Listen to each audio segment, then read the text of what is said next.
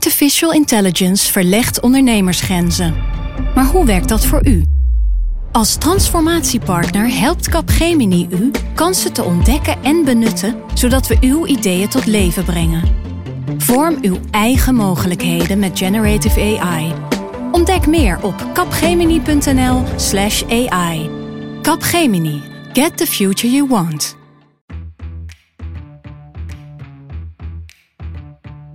Dit is Haagse Zaken van NRC.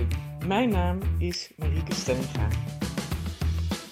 Je zou het bijna vergeten met de coronacrisis, maar ook de stikstofcrisis is nog niet ten einde. Nu Haagse Zaken met zomerreces is, tip ik je graag deze aflevering die uitkwam aan het begin van de stikstofcrisis. Volkert Jensma, Rick Rutte en Milo van Bokkum leggen je in deze aflevering dit hoofdpijndossier uit en je hoort welke signalen er al jaren op wezen dat deze crisis eraan zat te komen. Veel plezier! Dit is Haagse Zaken van NRC. Mijn naam is Lemja Aharouai. Dit kabinet heeft een probleem. En dat probleem ligt op straat en hangt in de lucht. Het is onzichtbaar en toch voor het kabinet op dit moment alles overheersend. We gaan het hebben over het programma Aanpak Stikstof. Daar heb je waarschijnlijk al het een en ander over gehoord de laatste tijd. Maar in deze aflevering van Haagse Zaken duiken we eens diep in dit dossier. Ik beloof je dat het naast een hoofdpijndossier ook gewoon super interessant is. Zowel juridisch als politiek. En de kans is ook gewoon heel groot dat het jou direct raakt. Bij mij aan tafel Rick Rutte, politiek redacteur. Dit is ook een politiek probleem. Om het even te vergelijken, aan welk ander hoofdpijndossier doet dit je denken? Je hebt de afgelopen jaren één, uh, een heel gevoelige crisis gehad in, uh, op het ministerie van LNV. En dat is de pulsvisserijcrisis. Daar heeft vast iedereen wel van gehoord. Dat ging over uh, vissers die heel ondernemend eigenlijk tegen de grenzen van milieuregels aan, aan het innoveren en aan het uitbreiden waren. Om toch zoveel mogelijk vis uit de zee te kunnen halen. En de overheid, de Nederlandse overheid, die liet dat maar begaan. Want die zag dat wel zitten. Totdat vanuit Europa van hoge hand werd gezegd: ja, sorry, maar hier gaat het milieu uiteindelijk echt aan kapot. Je kan het niet blijven toestaan. En als jullie er niets aan doen, dan doen wij het wel. En die pulsvisserij is nu verboden. Nou, die pulsvisserij, dat was een enorm issue. Dat lag heel gevoelig natuurlijk. Dat ging om enkele tientallen kotters. En dit is eigenlijk een beetje dat probleem, maar dan voor 18.000 projecten. Milo van Bokkum, redacteur economie. Dit raakt ons direct, zeg ik. Uh, kun je eens een paar projecten noemen die in het oog springen? Ja, het, is, het interessante is eigenlijk, je kan eigenlijk inmiddels bijna beter vragen... Ja, welk project wordt hier niet door uh, geraakt? we hebben een paar grote in het oog springende landelijke bouwprojecten gezien... zoals uh, de uitbreiding van de A27 bij Utrecht... de opening van het vliegveld bij Lelystad, die nu mogelijk niet doorgaat. Maar het gaat ook om hele kleine projecten, gewoon ja, bij jou om de hoek als het ware... gewoon een boerderij uh, van een boer die wil uitbreiden, maar die nu geen vergunning kan krijgen voor de uitbreiding van zijn stal of de bouw van een tweede stal. Volker Jensma, juridisch redacteur, commentator. Uh, weer politieke problemen en uh, weer na een uitspraak door in dit geval de Raad van State. Ik vraag me toch af, hè, is die inmiddels mondiger geworden of wat is er aan de hand? Ja, nou laat ik er dit van zeggen. Um, uitspraken met zulke grote gevolgen um, voor het budget, voor de politieke verhoudingen, voor het bestuur van het land, voor de economie, uh, die zijn heel zeldzaam. En uh, je moet echt goed zoeken, echt met een lampje naar vergelijkbare dossiers. En als ik dat doe, dan kom ik eigenlijk uit bij de gasboringen. Uh, ook daar vervulde de Raad van State een voortrekkersrol door al in een vroeg stadium uh, tot, uh, tot beperkingen te komen. En ook daar was de politiek uiteindelijk volgend. Mm -hmm. Dus uiteindelijk ligt het niet per se aan een mondigere Raad van State? Nee, kijk, de, de, de rechter is leidelijk. Die moet wachten wat er op zijn bureau komt. en die, die, die, die, die oordeelt daar dan vervolgens over. Um, en dat zijn over het algemeen uh, nou ja, zaken die individuele bedrijven of individuele personen betreffen. Ja. Hoeft niet noodzakelijkerwijs een heel wetboek uh, voor, voor uh, uit het raam te worden gegooid of een heel, heel beleidsterrein mee te worden omgeploegd. Maar in dit geval gebeurde dat dus wel. Om dit dossier goed te begrijpen is het belangrijk om toch even die theorie ook in te gaan. want stikstof aan zich is niet het probleem. 80% van de atmosfeer bestaat daaruit. Het probleem gaat eigenlijk om stikstof verbindingen. En ik dacht, ken je krachtenlemia? En die ligt bij mij niet per se in de wetenschap rond uh, stikstof.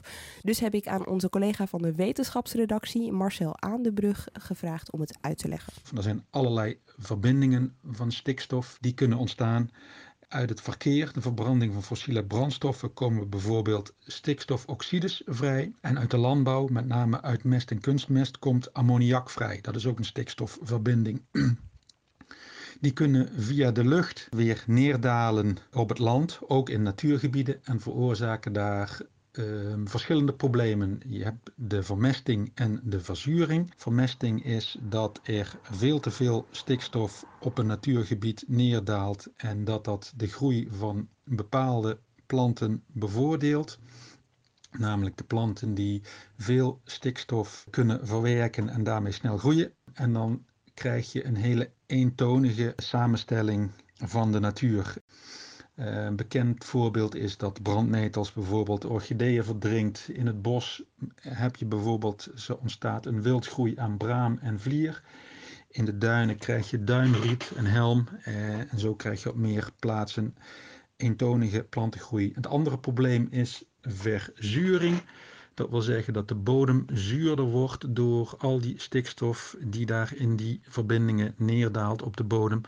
Eh, het zorgt ook voor wegspoelen van andere voedingsstoffen, zoals calcium en kalium. En vervolgens komt ook nog aluminium vrij. En dat zorgt, eh, deze combinatie van factoren zorgt ervoor bijvoorbeeld dat eh, eiken sterven en dat bepaalde vogels minder kalk in hun eieren aanleggen, waardoor jongeren in grotere getalen sterven. dit zijn problemen die je ziet met een te grote stikstofneerslag op natuurgebieden. Uh, en in de meeste natuurgebieden is die stikstofneerslag nog veel en veel te hoog. Die zal omlaag moeten. Oké, dit is de theorie. En uh, het is ook nog belangrijk hierbij, Rick, om uit te leggen wat het verschil is tussen stikstofdepositie en stikstofuitstoot. Ja, uitstoot is wat er vrijkomt. De, de depositie, dat is uiteindelijk waar het om gaat. Want als het eenmaal wordt uitgestoten, dan moet dat nog neerdalen in de lucht of in de grond. En dat is het echte probleem.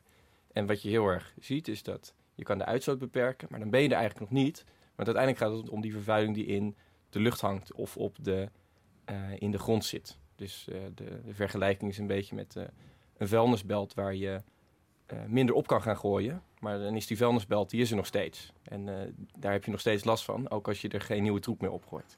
Oké, omdat het allemaal zo slecht is, zijn er ook regels voor hoeveel er uitgestoot mag worden.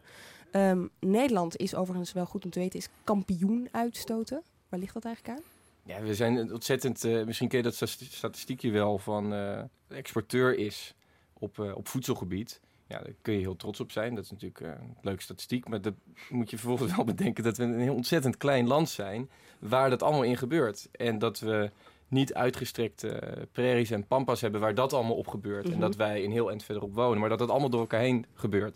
Dus de beste manier waaraan je eigenlijk het probleem kan waarnemen is dat als jij de natuur in gaat om een stuk te wandelen, dat de kans best wel groot is. Zeker als je bijvoorbeeld eh, in Brabant dat gaat doen. Dat je de, de varkensboerderij om de hoek alweer kan, kan ruiken. Alles zit super dicht op elkaar. En het, het bouwen van wegen, van, van woningen, uh, het uitbreiden van boerenbedrijven. Dat, uh, dat zit er heel snel ook tegen natuurgebied aan. En dan wordt dat problematisch, want het is precies om die natuurgebieden dat die regels zijn opgesteld. Oké, nu komt weer een term die je moet kennen in dit dossier en dat is de Natura 2000. Het is eigenlijk een beetje de reden dat dit hele probleem uh, speelt, Milo. Ja, dat is, dat is, Natura 2000 gebieden zijn uh, gebieden waarvan uh, Europa heeft ja, vastgesteld dat, dat die belangrijk zijn voor de, voor de biodiversiteit. Het is ook een Europese term, dus je vindt dat door heel Europa heen. En dat kan eigenlijk variëren van ja, een kleine beekbedding waar uh, heel veel verschillende planten en uh, insecten in leven, tot gewoon een heel groot gebied zoals de Veluwe uh, in Nederland. Het zijn ruim 160 gebieden hier in Nederland. In Nederland, ja, ja. ja. En het probleem daarbij is eigenlijk, die gebieden die zijn zodanig beschermd dat nieuwe woningen bouwen eromheen bijvoorbeeld, of nieuwe boerderijen opstarten daaromheen. Dat is al problematisch. Of dat mag, mocht eigenlijk niet. Ja, dan moeten we eigenlijk even terug in de geschiedenis. In 2008 is hier namelijk ook al een keer naar gekeken door de Raad van State. Van hoe gaan we nou om met de milieuregels die gelden rond die Natura 2000 gebieden. Het was namelijk een, een, uh, een toetsingskader gemaakt, ook door de overheid, een toetsingskader ammoniak. Daar wilden ze mee aan de slag. En toen zei de Raad van State al, nee, daarmee ga je te veel morrelen aan die beschermingsregels. Dus toen zijn ze helemaal gaan herzien. Toen zijn ze opnieuw gaan kijken hoe je dat het beste kon perfectioneren. Hoe je het beste kon zorgen dat je toch eh, economisch kon uitbreiden, plannen kon laten doorgaan, zonder de milieuregels te tarten. En toen kwamen twee Kamerleden samen, een uh, ongebruikelijke combinatie van uh, Ger Koopmans van het CDA en Diederik Samson van de PvdA. En die zagen dit probleem en die wisten ondertussen ook nog, het is crisis. Hè, de jaren 2008, 2009, 2010. Er ligt van alles stil. We moeten ervoor zorgen dat niet alles uh, hierdoor ten onder gaat. En die hebben de, de handen ineengeslagen en die zijn met het programma aanpak stikstof gekomen. Dat is het pas. Pas. En die term hoor je dus heel veel. Ja. En dat pas, wat, wat was hun grote idee? Waarmee wilden ze dit allemaal gaan oplossen? De kern van de pas is eigenlijk heel simpel. Dat is dat je uh, zegt, je mag bouwen, wegen, een stal, uh, woningen, noem maar op. In de buurt van zo'n Natura 2000 gebied. En dan hoef je dat niet meteen te compenseren, zoals tot dan toe de regel was. Maar je mag dat ook later doen. En als je dat later gaat compenseren met natuurmaatregelen, dan kun je dat nu al inboeken. Ja, eigenlijk in, ga je verantwoorden hoe je in de toekomst gaat compenseren. Ja. Dus ik ga nu bouwen en dat ga ik in de toekomst op deze manier compenseren. Ja, en daardoor krijg je nu al toch de toestemming om uh, met je plannen door te gaan. Ja, en die context, context is dus wel echt heel erg belangrijk. Want inderdaad, crisis, we zijn, het gaat nu alweer een stuk beter met Nederland. Dus we zijn het af en toe, uh, vergeten we het een beetje. Maar de woningbouw uh, stond zo'n beetje helemaal stil. En kwam wel een tekort aan, dat zagen ze toen ook aankomen. Dus ze zaten een beetje met de handen in het haar. Het, het, is, het is die crisis, maar het is vooral ook, het is ook iets dat je al veel langer ziet. Zeker in de landbouwsector. Die groeit ontzettend, al decennia lang. En die zit ook al heel lang tegen de limieten aan van wat, de, van wat we uitstoten. En steeds is geprobeerd om met een nieuwe truc eigenlijk het nog wat verder te perfectioneren. Nog wat meer het, het onderste uit de kan te, te schrapen. Dus Diederik Samson, die hierbij betrokken was, die heeft uh, een paar weken geleden nog eens een keer een terugblik geschreven. In een column in de Volkskrant. En die zei, uh, die vergeleek het een beetje met, uh, met darteritis. Dat is een aandoening die darters krijgen. Als ze zo lang, zo precies hebben gemikt op uh, die, die triple 20, dat ze ineens het hele bord niet meer kunnen raken. En omdat ze zo lang hebben geprobeerd te, te, te peuren uit het perfecte beetje, ja, als het dan één keer fout gaat, dan zit je ook meteen uh, in de problemen. Oké, nu weten we in hoofdlijn wat de pas is. We weten in hoofdlijnen ook een beetje de theorie uh, rond stikstof.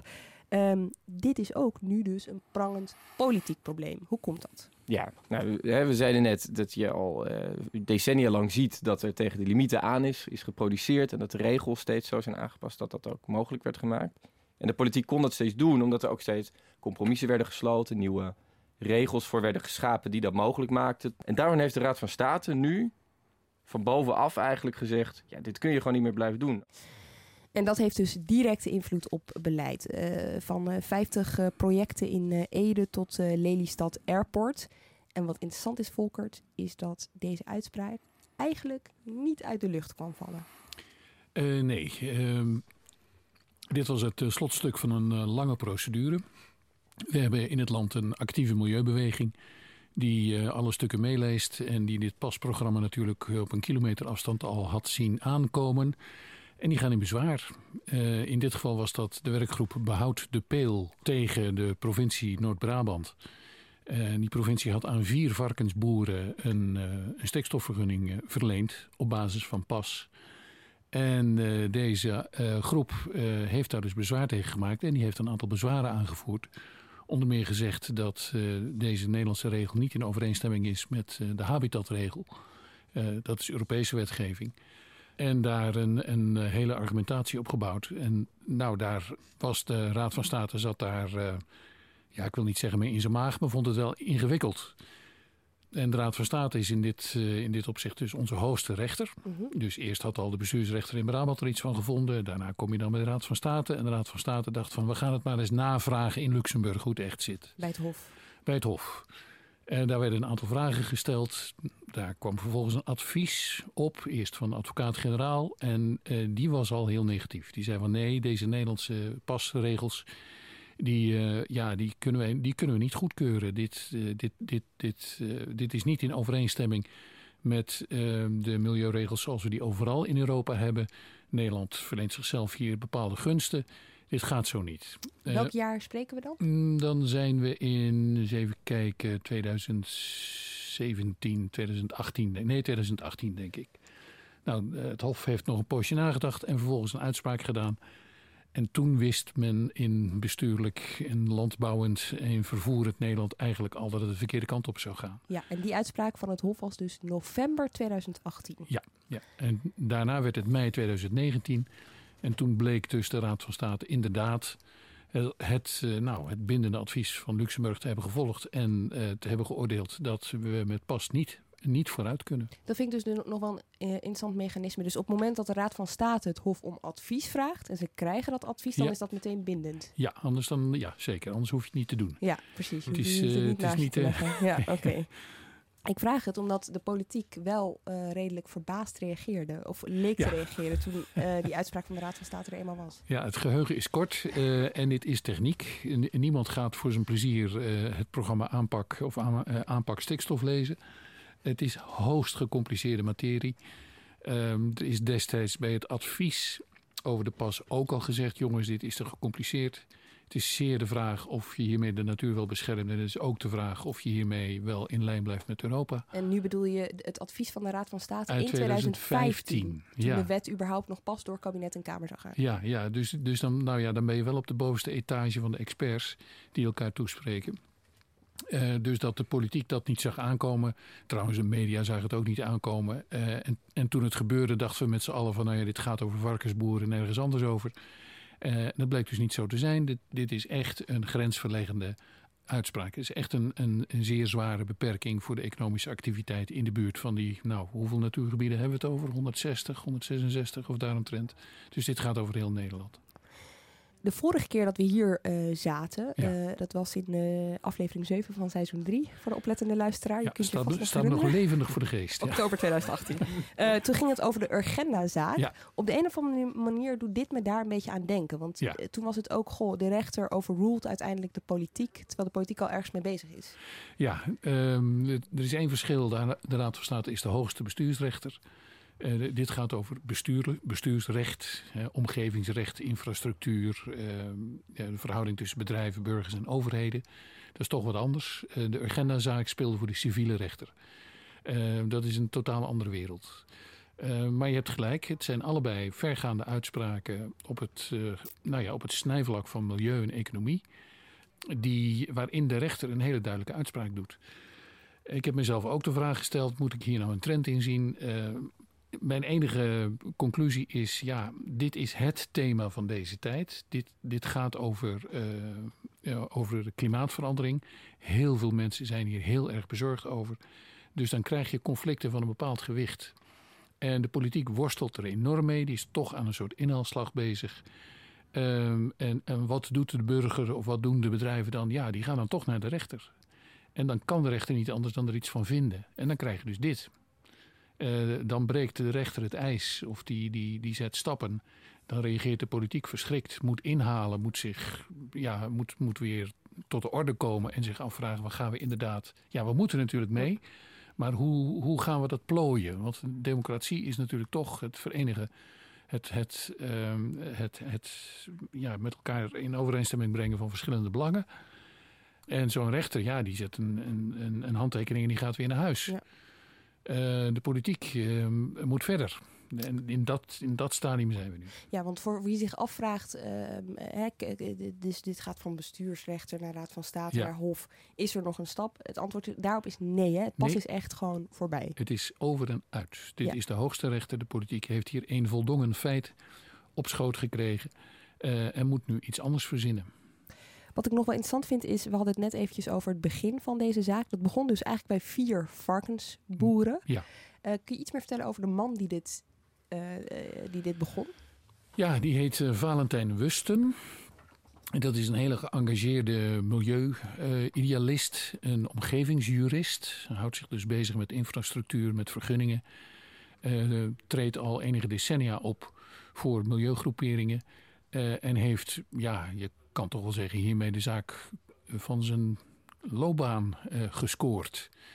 Um, een, een, een enorm succes. Want een heel stuk belangrijke wetgeving is hiermee onderuit gegaan. Ja. hij heeft de landsadvocaat verslagen.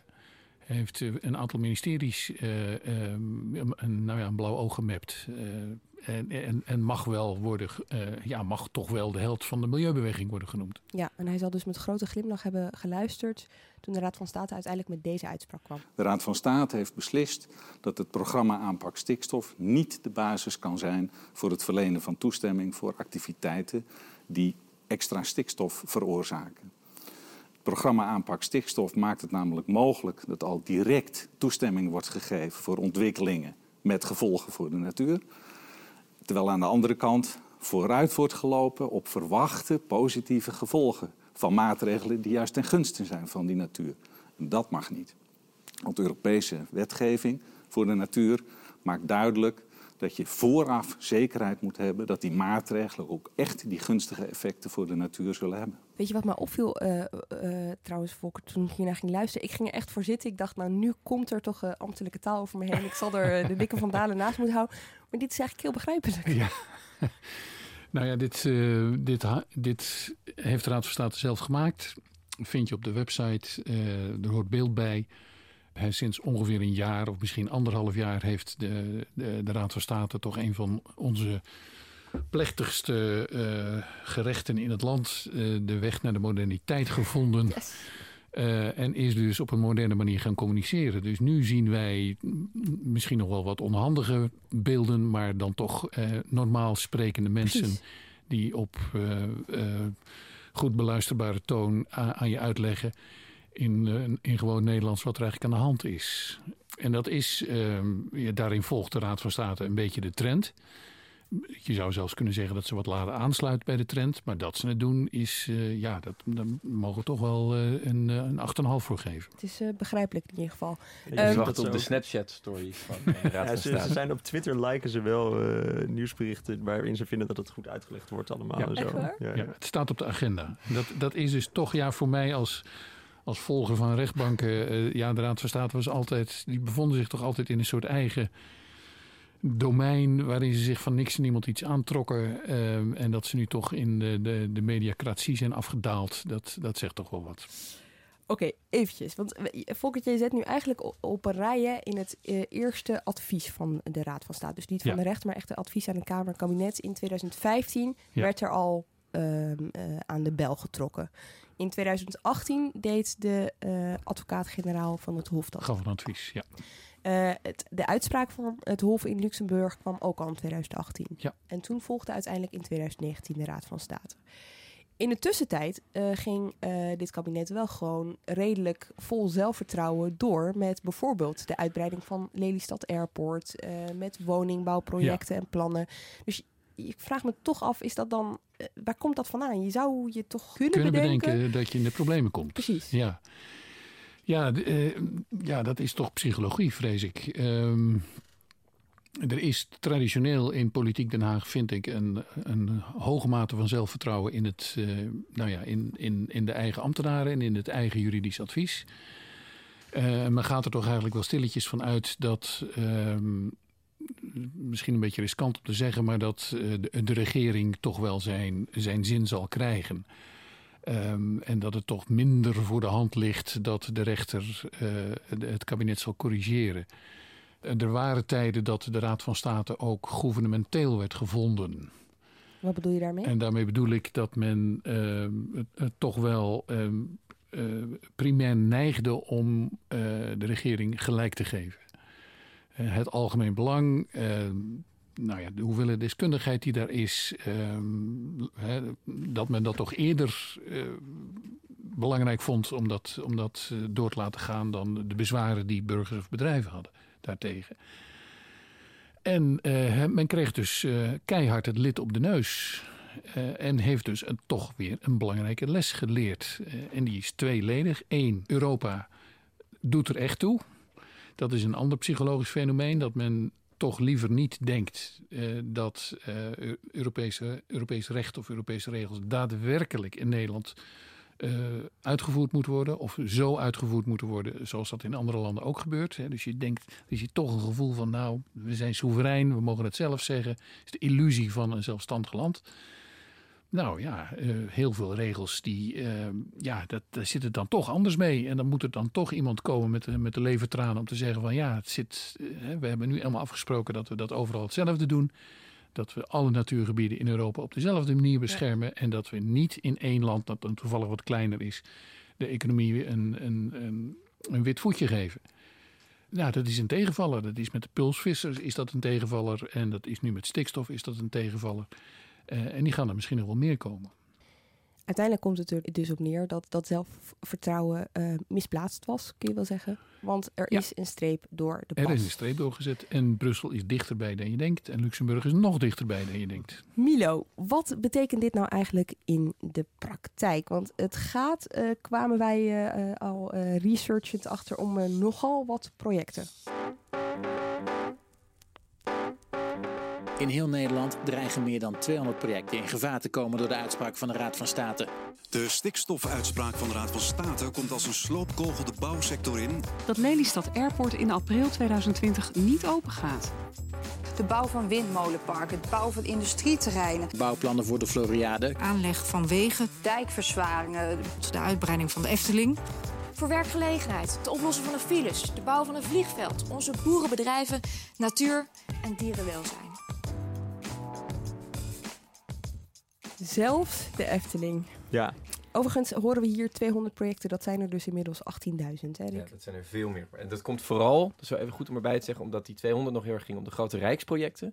En we nu veel beter ook weten wat daaronder allemaal speelt. Al die projecten die in de gemeente en de provincie worden vergund. Ja, en je kunt wel heel goed kijken aan het feit dat, dat zij zeggen 200 projecten. Daar kun je wel heel goed aan aflezen dat toen een beetje begon duidelijk te worden. Ja, dat pas wel degelijk veel invloed had. Dat iedereen wist, oké, dit wordt belangrijk, maar niemand wist eigenlijk hoe belangrijk dit precies ging worden en hoeveel projecten dit nou eigenlijk om ging. je zag ehm, de eerste grote schok eigenlijk was het feit dat de A27 bij uh, Utrecht, bij Amelis Weert, niet verbreed uh, mocht worden. Het was een discussie die al, ja, volgens mij meer dan een decennium al speelde. Uh, heel veel om te doen geweest om het natuurgebied daar. En van de ene op de andere dag is daar opeens een conclusie over.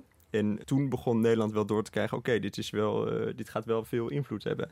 En uh, nu zie je dat langzamerhand steeds meer doorcijpelt dat het echt om veel meer gaat dan 200 projecten. Nou ja, 18.000 dus. En het is heel leuk om uh, regionale media af te struinen. En dan, kom je, dan zie je dus ja, elke gemeente die langzamerhand lijsten publiceert van wat er allemaal niet door kan gaan. Of in ieder geval op pauze is gezet. En wat dan heel erg opvalt, wat wel interessant is, dat je ziet dat vaak de meest pittoreske plekken die worden het hardst geraakt. Dat is oh. natuurlijk logisch, omdat ja, we hebben het hier over hoe dicht je bij de natuur bent uh, natuurlijk. En ehm, de eerste grote woonwijk die, uh, die niet uh, gebouwd mocht worden, dat ging om een wijk aan de zuidkant van Roermond, vlakbij een nationaal park, de Mijnweg. het is ook interessant om bijvoorbeeld de gemeente Ede als een soort voorbeeld te nemen. Inderdaad, heel pittoreske gemeente. Ja, dus misschien wel, misschien wel de meest bosrijke gemeente van, van Nederland. Hele grote gemeente op de Veluwe. Nou ja, daar, daar, zijn 50 projecten uh, door de gemeente op, uh, op pauze gezet. En ja, dat betreft, ja, dat is heel groot en heel klein. Het gaat bijvoorbeeld om de bouw. Ze wilden daar een groot voedseltechnologie, innovatie, researchcentrum bouwen. dat, dat gaat voorlopig niet door. En tegelijkertijd heb je ook iets wat kleiners, zoals het nieuwe buurthuis van Otterlo. wat op dit moment ook niet gebouwd mag worden. Ja, maar het heeft dus wel echt impact. Ik bedoel, zo'n buurthuis is rot voor zo'n buurt natuurlijk. Maar zo'n uh, voedsel, innovatie, huppeldepup ding... Dat, is, dat zit vaak in een soort lange termijn economisch plan van, van een gemeente bijvoorbeeld. En dat kan, daar ja, kan dat een kost geld. niet meer van doorgaan. Dat, uh, en vertraging kost altijd gewoon geld. Volgens mij had Rick een schatting van uh, om hoeveel miljard het ging. Ja, ABN AMRO heeft vorige maand een schatting gemaakt. Die kwamen uit op 14 miljard. En dat we nu die 18 duizend projecten kennen. Dat hebben we te danken aan uh, het interprovinciaal overleg.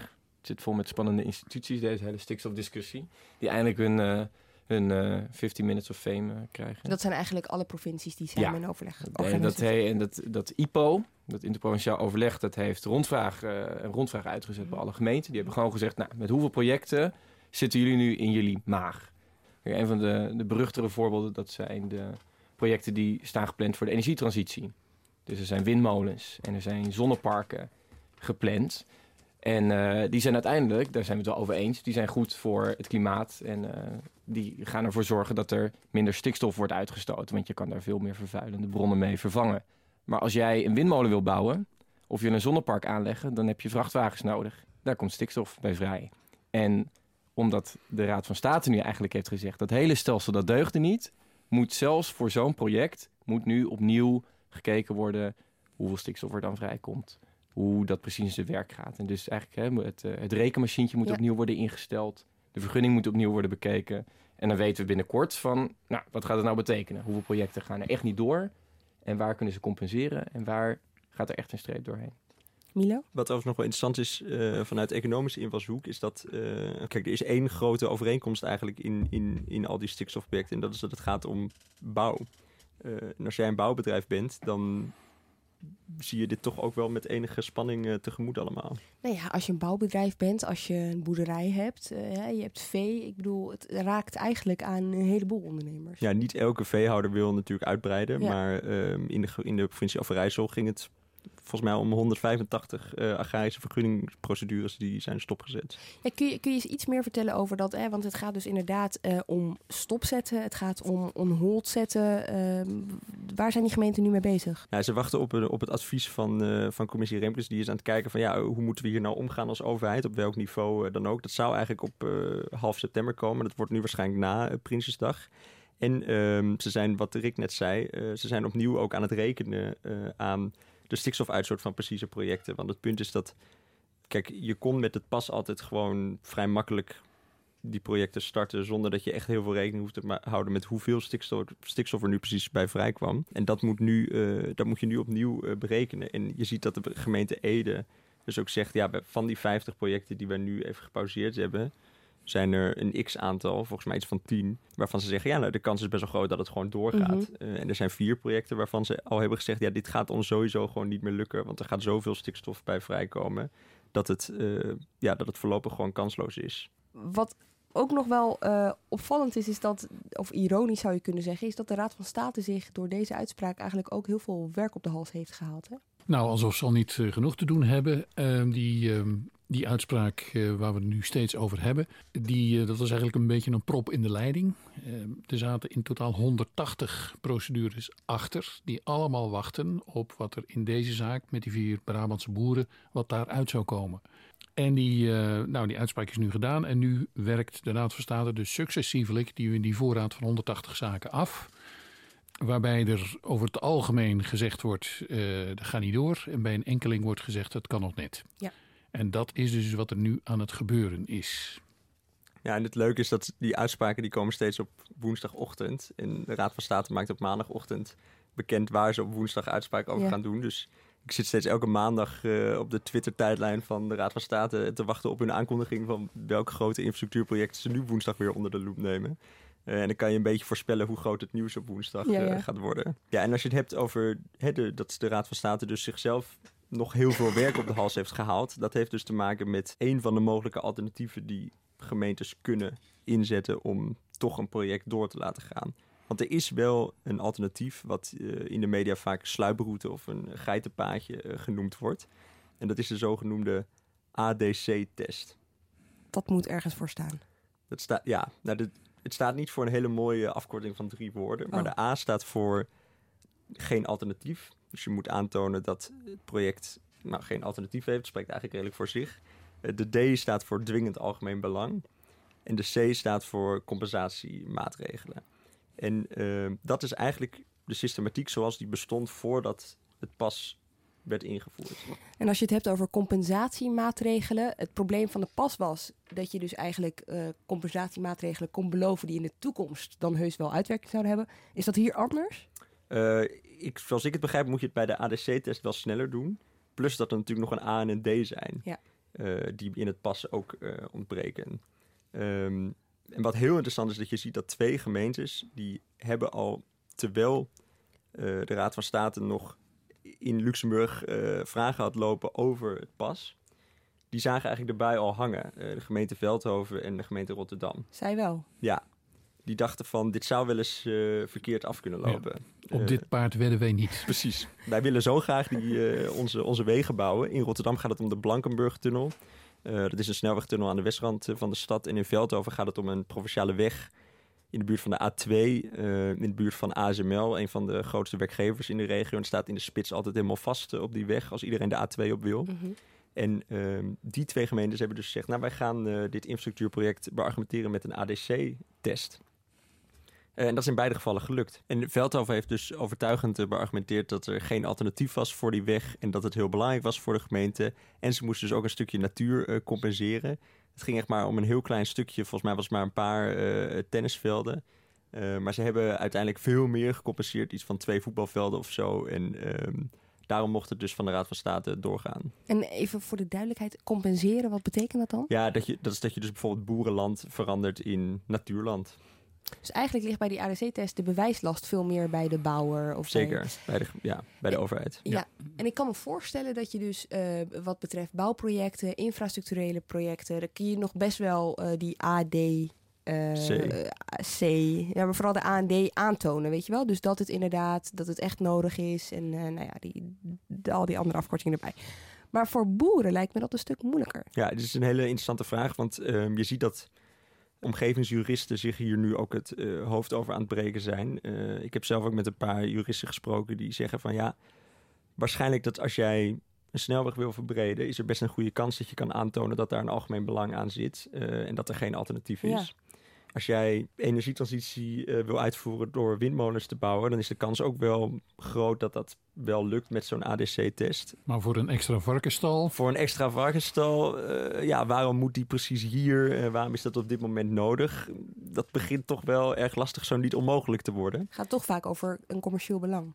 Ja, en gewoon eh, over iets waarvan niet duidelijk is wat wij... Ja, dus wat jij zegt, maar iets waarvan niet helemaal duidelijk is... wat wij als burgers in Nederland eh, er verder aan hebben als je zo'n extra stal eh, bouwt. Maar dan komen we meteen bij alternatief 2.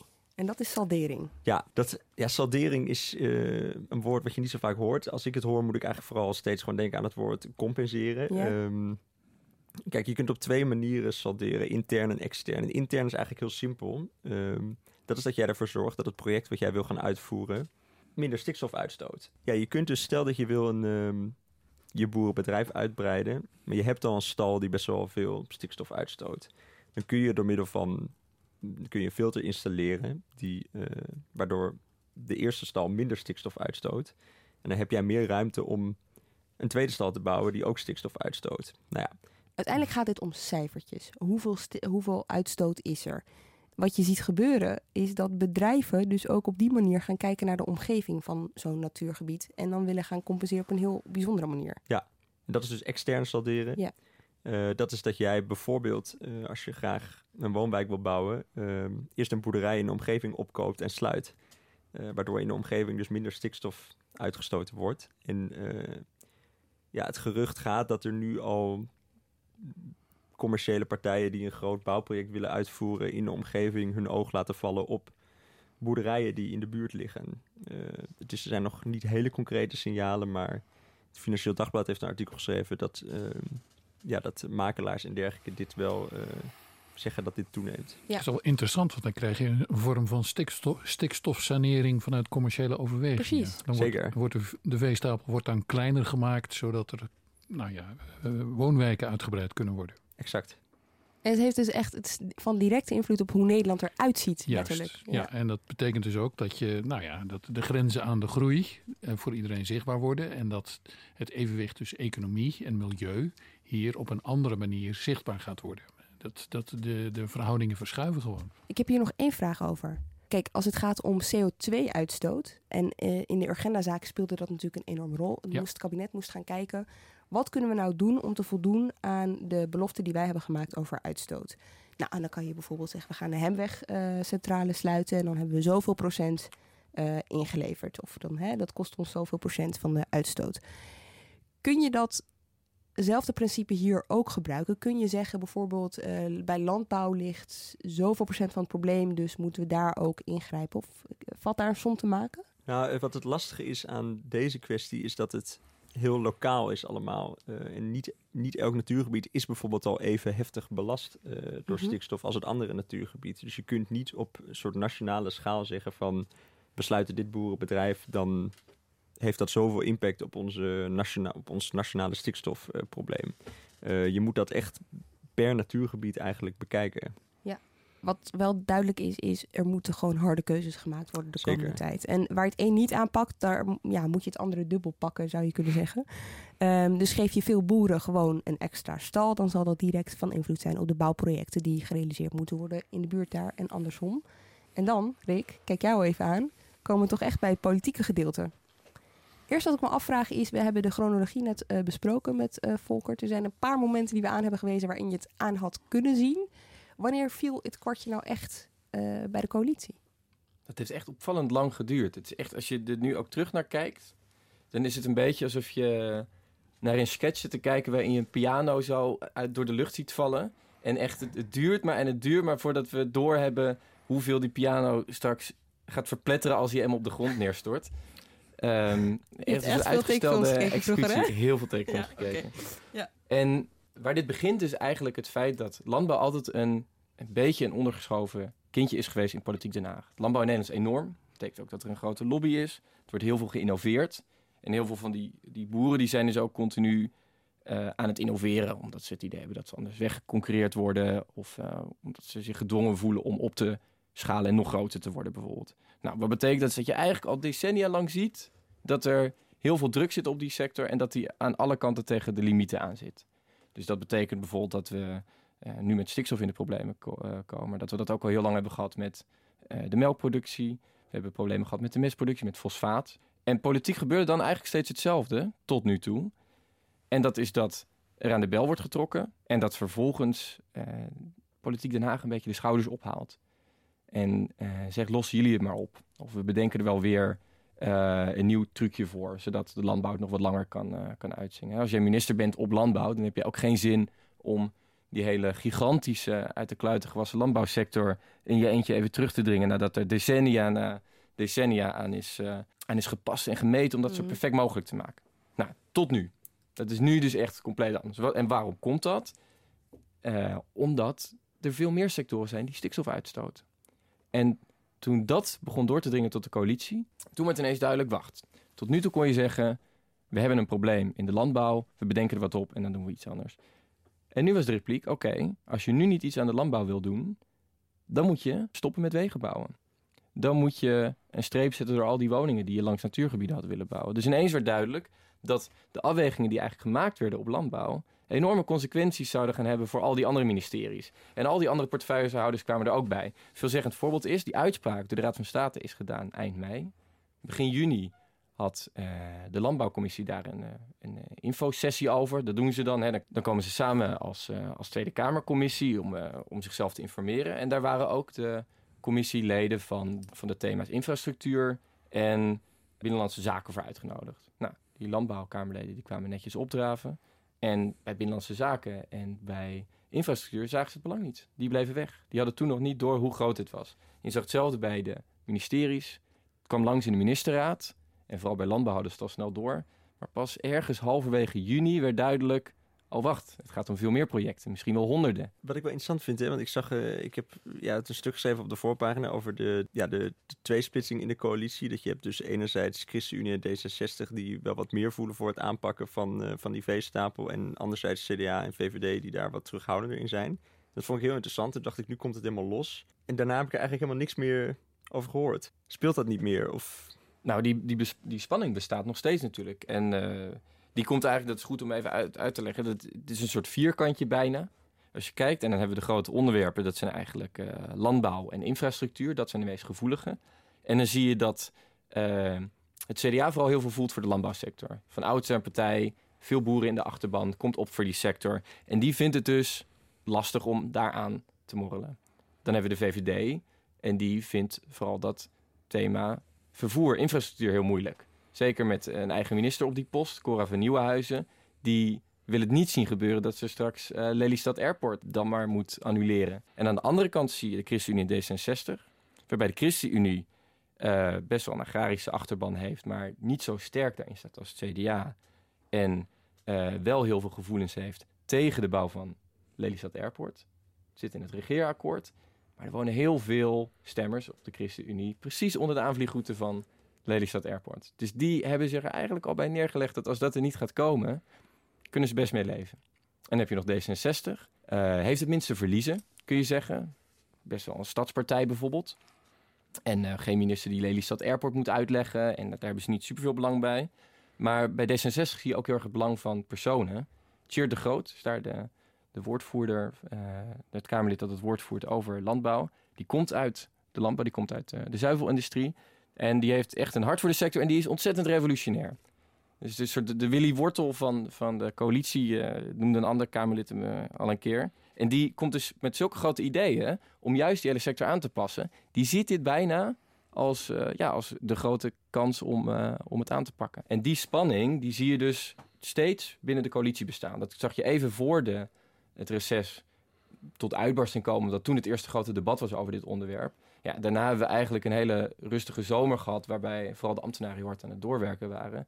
Maar die spanning die bestaat natuurlijk nog steeds. Want die keuzes die gaan over de achterban... die gaan over de visies van partijen op landbouw, op infrastructuur, op wonen... Uh, ministers die eraan te pas komen. Dus die spanning, die, die is nog bepaald niet weg. Je noemt dat debat, dat was op 20 juni, uh, vlak voor het uh, zomerreces.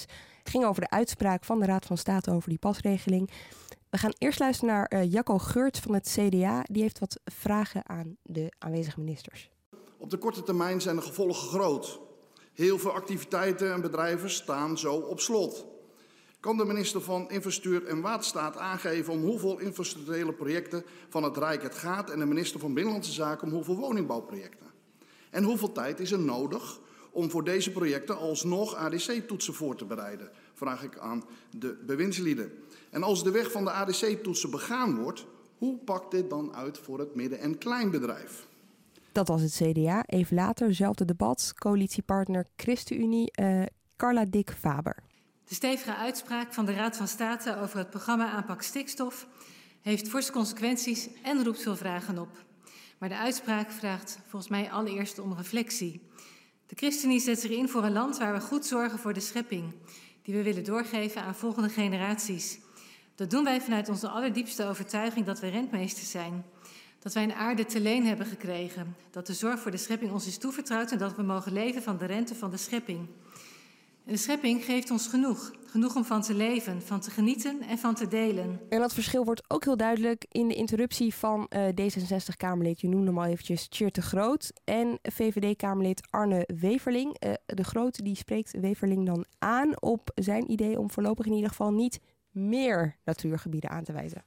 Ja, dank u voorzitter. Ik hoor de VVD uh, spreken over de aanwijzingsbesluit van Natura 2000 gebieden. En ook met de uitleg die de VVD eerder vandaag op de radio gaf, bekruipt mij toch het gevoel dat de VVD uh, deze problematiek wil oplossen door uh, ja, de natuur, de beschermde natuur, maar af te schaffen. Kunt u dat nader toelichten? Heer Weveling. Voorzitter, wat ons betreft is de wet natuurbescherming, daar houden we ons aan. En we gaan ook niet schappen in het aantal Natura 2000 gebieden. Groot. Nou, toch wekt u sterk uw suggestie. En uh, ik wil dat u daar echt sterk ook afstand van neemt. Want we hebben hier een rechterlijke uitspraak waar we gewoon, uh, die we gewoon moeten uitvoeren. He, ik bedoel, we hebben in Nederland de grutto, de nationale vogel. Die staat behoorlijk onder druk. En uh, het lijkt mij geen goede zaak om te zeggen... nou, als hij uitgestorven is, hoeven we hem ook niet meer te beschermen. Wordt hier wat gelachen? Dat is natuurlijk wel de ultieme oplossing. ja. Er valt weinig te redden als je gewoon de hele natuur ontkent. Maar goed, dit, dit toont dus wel een beetje aan hoe de kaarten, hoe de kaarten liggen nu. Ja, ik, als ik uh, er wat over mag zeggen, mij valt op. Dit is natuurlijk alweer van een tijdje geleden, maar uh, deze spin is, is doorgegaan. En je hoort nu VNO-NCW zeggen dat we eigenlijk toch wat veel natuurgebieden in het land hebben. Sterker nog, dat we misschien maar eens moeten nadenken over de vraag of we niet aan die versplintering een einde moeten maken. En dat, dat zijn allemaal verhullende formuleringen, maar je hoort erin dat men toch liever ziet dat we minder van die gebieden hebben, zodat er meer, uh, meer economische activiteiten plaats kunnen vinden. Ik herinner me een, een, een, een opening van de Telegraaf met de, met de kop Natuur verdrinkt. Hij verdrinkt ons. Dus de natuur wordt nu geframed als een bedreiging van de welvaart. Dat hebben we nog niet meegemaakt in de afgelopen decennia, dat de natuur ons aan het bedreigen is. Met dank aan de Raad van State die de natuur kennelijk te veel wil beschermen. Dus er beginnen toch echt, hè, de, de debat begint eh, te, te verscherpen en begint uh, ja, uh, onaangename trekjes te krijgen. Als je tenminste van de natuur houdt en de grutto. Ja, wat dat betreft is uh, Cora van Nieuwenhuizen ook wel eventjes interessant. Ja. Want die zit natuurlijk enorm in haar maag met Lelystad Airport. Ja. Alles daar is helemaal gereed gemaakt om zoveel mogelijk vliegtuigen de lucht in te sturen. En haar reactie op deze uitspraak van de Raad van State is wel typerend. Ik, uh, ik ben er ook uh, bezorgd over, maar ik weet niet of het uh, echt met een vergunningstraject moet of dat er toch nog een list te verzinnen is.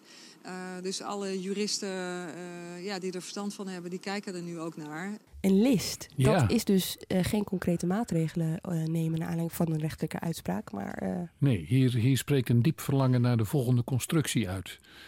Wat al het probleem was bij PAS zelf. Hè. PAS was al een, een manier om eh, een, een voorschot op de toekomst te nemen met een belofte. Wat je, wat je wel hoorde hierna was, eh, van, zeker van de oppositie, was... ja, ho even, pas is zelf de list. Ja. daar hebben we nou juist een einde aan En dat, is- dat is precies goed gezegd. Ehm, dat je hier een minister van het, nou ja, minister eh, van de kroon hoort zeggen dat er eh, behoefte is aan een list. Dat is overigens eh, rechtsstatelijk heel dubieus. Zoiets mag je misschien wel denken. Hè. De, de rechter heeft iets gezegd dat mij niet goed uitkomt. En nou ja, wat moet ik nu? Maar dat je gaat op aan publiek gaat zeggen van ik, ik ga nu zoeken naar een manier om daar eh, onderuit te komen. Dat hoort niet. De hoogste rechter heeft gesproken. Daarmee is de kwestie beslist. En daar mag je wel teleurgesteld over zijn in het openbaar. En je, je mag dan zeggen dat je de uitspraak gaat bestuderen. Maar je mag niet zeggen, eh, luister eens, ik wil er onderuit komen. Want eh, dat vraag je ook niet van burgers en van bedrijven. Als de rechter heeft gesproken, dan dien je je daaraan te houden. En dat is de kern van de rechtsstaat. ik Dat vraag is- me soms wel af hoe, hoe denken rechters hier nou over? Ik bedoel, het Oh, is een die- beetje jouw wereld. Ja, Eh, daar ging de, deze quote ging hier van hand tot hand. En men ziet, er, men ziet daarin een bevestiging van de verzwakking van de trias politica. En men ziet al tijden dat politici eh, veel minder terughoudend geworden zijn in een, in een houding ten opzichte van rechters. Dat er veel, veel te gemakkelijk kritiek wordt geuit, eh, ook, ook zelfs tijdens procedures. Eh, en men ziet dus dat, ja, men ziet dat hier de kwaliteit van, van, van de rechtsstaat eh, verminderen. En dat is heel, heel ernstig. Je ziet ook wel het, het omgekeerde op, op het Binnenhof. En dat is ook wel goed om even te benadrukken. Dus je hebt, dat was zeker in het begin wel, wel, eh, wel allemaal aanwezig, dat idee van we bedenken er een list voor. Op sommige ministeries eerder dan andere. Maar is ook wel het besef ingedaald dat er nu eindelijk een keer een kans ligt om echt wat te doen. En dan is het goed om bijvoorbeeld naar het ministerie van Landbouw te kijken. Juist landbouw, hè, waar dus al decennia lang met eh, nieuwe regels, nieuwe quota, nieuwe oplossingen, manieren zijn gevonden om, eh, om die sector uit te, te breiden. Ja, ja, dus het Eh, werkt ook boeren moesten niet aangepakt worden. Je ziet nu dat men ook denkt, hé, hey, wacht even. Het we werkt er bevrijdend. Ja, het werkt bevrijdend in zeker opzicht. Hè. Er is nu een, een, men, is, men heeft een, een richting gekozen. En nu moet je ook die richting op. Ja, en dan is bijvoorbeeld wel veelzeggend dat, eh, dat zelfs het CDA, en dat eh hoorde dat Jacco Geurts net al even in dat debat, hij was degene die, die vervolgens vroeg om een, een commissie. De commissie Remkes is dat geworden. En hij gaf toen al aan dat die commissie eigenlijk geen taboes moest hebben. Nou, als je er vervolgens stil bij staat wat het grote taboe is, landbouw. landbouw en dan vooral eh, de veestapel Ja. verkleinen. Eh, dat, is echt een, eh, dat is echt best wel een doorbraak. En dan is het goed om te bedenken dat we waarschijnlijk nooit gaan horen dat de, de veestapel kleiner wordt. Want dat ligt gewoon heel gevoelig. Maar bijvoorbeeld dat het kabinet boeren die stoppen gaat, gaat uitkopen. Of het, het gaat promoten om in elk geval niet verder uit te breiden. Dat makkelijker gaat maken. En dan zou deze uitspraak dus ineens eh, enorme politieke gevolgen de andere kant op kunnen hebben. Dus positieve insteek hierbij is eigenlijk eh, onder druk wordt alles vloeibaar. Zelfs iets statisch als hè, Ja. de veestapel, eh, nu moet het wel. En ik ben benieuwd, wat gebeurt er nu concreet bij het kabinet? die wacht, die werkt ook door. Dus het is goed om te bedenken dat er sinds die uitspraak van de Raad van State echt tientallen mensen zijn aangenomen op ministeries. We hebben het veel over landbouw, maar dus ook over binnenlandse zaken vanwege die woningen.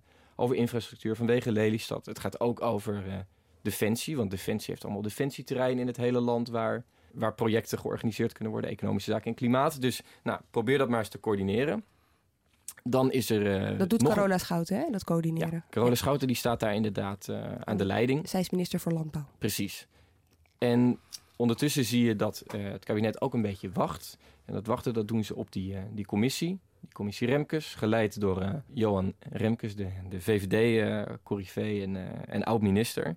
Die zijn deze zomer aan de slag gegaan met een analyse. Die proberen ze in kaart te brengen hoe groot nou die problemen zijn. En die komen met twee adviezen. Het eerste advies dat moet eigenlijk zo snel mogelijk zijn. Dat hadden ze aan het eind van de zomer willen hebben. Dat wordt nu na Prinsjesdag. En daarin staat een eerste overzicht en een eerste serie oplossingen. En gaan zij zich ook uiten over, want wat ik echt fascinerend vind aan dit hele dossier is, we hebben een uh, klimaatprobleem tegelijkertijd, heeft dit kabinet geconstateerd. Dus die zijn ook nog eens met een klimaatakkoord gekomen. Daarin staat onder andere windmolens bouwen windmolens bouwen, dat kan ineens niet meer nu deze uh, pas, uh, nu de streep is gegaan door pas. Dus het raakt aan ander uh, kabinetsbeleid. Zitten daar ook, en woningbouw is daar ook een goed voorbeeld van. Hè? We hebben een enorm woningtekort. Onze minister van Binnenlandse Zaken komt met plannen om de woningmarkt weer een duwtje te geven. Maar ja, tegelijkertijd staan al die bouwprojecten onder druk. Dus dat spanningsveld, zit, gaat Remke zich daar ook over uiten? Nou, nu waarschijnlijk wel over bijvoorbeeld die, die klimaataanpak. Woningen uh, of wegen, waar ze misschien wel een algemeen belang voor denken te vinden, die gaan het wel wat moeilijker krijgen. Want alleen al was maar omdat die stikstofuitstoot mm. vaak veel groter is. En daar gaat de commissie Remkes mee door. Dus dat eerste advies dat moet er heel snel zijn. Dat volgende advies dat komt er echt pas over een jaar. Daar gaan ze niet op wachten in de coalitie. Uh, daar gaan ze echt al wel op vooruitlopen door onderling uit te ruilen. Door te bedenken waar ze, welke offers ze kunnen maken en waar ze echt dingen willen gaan hervormen. En waar ze misschien toch nog erop mikken dat ze, dat ze er wel uitkomen. Want je moet je ook bedenken dat als dat rapport van de commissie Remkes er dan is, dat is een jaar van nu. Uh, en over een jaar, dan zitten we toch wel aan het begin van een, uh, een verkiezingsstrijd. En dat is niet het moment daarop je, waarop je als coalitie met elkaar de uh, ja, in, de, ja. in de keuken wil liggen. Ja. Ja, maar ook voor politieke partijen dus onderling. Hè? Als de. VVD moet gaan verantwoorden waarom er geen uh, extra snelwegen komen voor verbredingen of... Uh, ja, dan ga je het op je hele campagne over weinig anders kunnen hebben dan uh, waarom je nou net je eigen boerenachterban overhoop aan het halen bent. Milo, wat ik ook nog wel weten is, dit zijn allemaal maatregelen om de stikstofuitstoot niet te verhogen. Maar ik vertelde al helemaal aan het begin, wij zijn kampioen, Europa overigens, in het uitstoten van stikstof. Al deze maatregelen, die helpen dat niet te verlagen of zo. Het is gewoon, we blijven wel op hetzelfde niveau. Uh, kijk, als je dus ervoor gaat zorgen dat je, een, dat je ene stal minder uitstoot, uh, zodat je een nieuwe stal kan gaan bouwen, dan hou je eigenlijk het overschrijdingsniveau gelijk. gelijk. Want je bent eigenlijk al over de, over de normen heen. Um, ja, en dit is nog wel een ingewikkelde kwestie, want um, ja, je kunt je voorstellen dat misschien op een gegeven moment ook een milieuorganisatie daarover een civielrechtelijke zaak gaat starten. Ja, uh, ja. dit wordt heel interessant. Uh, althans, uh, voor, voor juristen die beginnen hier echt handenwrijvend naar, te, naar te kijken. Want wat we nu gedaan hebben, dat is uitbreidingen voorkomen. Mm -hmm. ontwikkelingen voorkomen. Maar we blijven dus met de huidige onwenselijke situatie die ervoor gezorgd heeft dat we in Europa de stikstof vuilnisbelt uh, van, van, nou ja, van dit werelddeel geworden zijn. Uh, de milieubeweging en de geëngageerde burgers en natuurbeschermers willen dat toch terug zien te dringen. Nou, hoe doe je dat? Nou, daar opent zich de Urgenda-route. Je kan natuurlijk naar de civiele rechter uh, en met de meest eenvoudige aanpak die er is, namelijk onrechtmatige daad tegen de dichtstbijzijnde varkensvleesboeren zeggen: Heren, dames, u uh, richt schade aan. Dankzij u is dit, groeit er in dit natuurgebied alleen nog maar brandnetels. En dat doet u weliswaar op basis van een vergunning die u al heeft, maar uw handel is onrechtmatig en u richt schade aan en die schade moet u compenseren. Uh, of u moet die schade vergoeden, uh, of u moet ermee ophouden die schade te maken. Dus u moet sluiten. er is reden voor mensen die zo'n vergunning hebben, zo'n stikstofvergunning, om daar toch een beetje bang voor te zijn. Ik heb in het Juristenblad een interessant artikeltje opgevist van een oud rechter. Uh, die zei, luister eens, we moeten nog eens eventjes het Kalimijnenarrest opslaan. Vertel. En nu gaan we naar, terug eh, een aantal decennia. Toen de tuinders in het Westland ontzettende last hadden van het zoute water dat in de Rijn stroomde. Eh, zodat ze niet meer hun gewassen konden bevloeien. En dat water was zout als gevolg van lozingen door mijnen in Frankrijk. En het, die begonnen een proces. Dus die uh, haalden de Franse mijnen naar uh, de Rotterdamse rechtbank en die zeiden: ja, ophouden. of betalen. Een van beide, zegt u het maar. En het verweer van die mijnen was, ja, maar wij hebben een milieuvergunning. Wij bevinden ons in een domein waar wij zo mogen handelen, dus er is niets aan de hand. En die redenering is in Nederland door de hoogste rechter verworpen. Die heeft gezegd: ook al heeft u een vergunning, als u schade aanricht, moet u ermee ophouden. En dat is gebeurd, met als gevolg dat de Rijn nu niet meer zout is. En wat voor de, voor de tuinders in het Westland gold, die daarmee dus een, een overwinning boekten, geldt dus ook voor de natuurbeschermers van de Peel. U moet ophouden met te veel stikstof produceren. Uh, en zo niet, dan, ja, dan moet u eigenlijk sluiten. Uh, linksom of rechtsom, als je schade aanricht, zelfs als je dat doet op basis van een vergunning die je ooit is verleend, zelfs door de overheid, kan het zo zijn uh, dat de, het belang van degene die wordt geschaad groter is dan het belang van degene die die vergunning heeft gekregen. En dan zit je dus wel in, in, in ander vaarwater. Maar dan heb je dus wel, hè, à la Urgenda, een groep nodig met uithoudingsvermogen, een grote oorlogskas en een paar stevige advocaten. Die die zaak dus hard gaat maken en die ervoor gaat zorgen dat de bestaande stikstofuitstoot ophoudt. Dank jullie wel. Volker Jensma, Rick Rutte en Milo van Bokkum. Dank ook voor het luisteren. Deze aflevering is geproduceerd door Iris Verhulstonk. Volgende week dan zijn we er gewoon weer. En uh, tot die tijd zou ik zeggen, deel ons zoveel mogelijk. Abonneer je ook op ons uh, kanaal. Dan weet je ons weer te vinden komende zaterdag. Tot dan!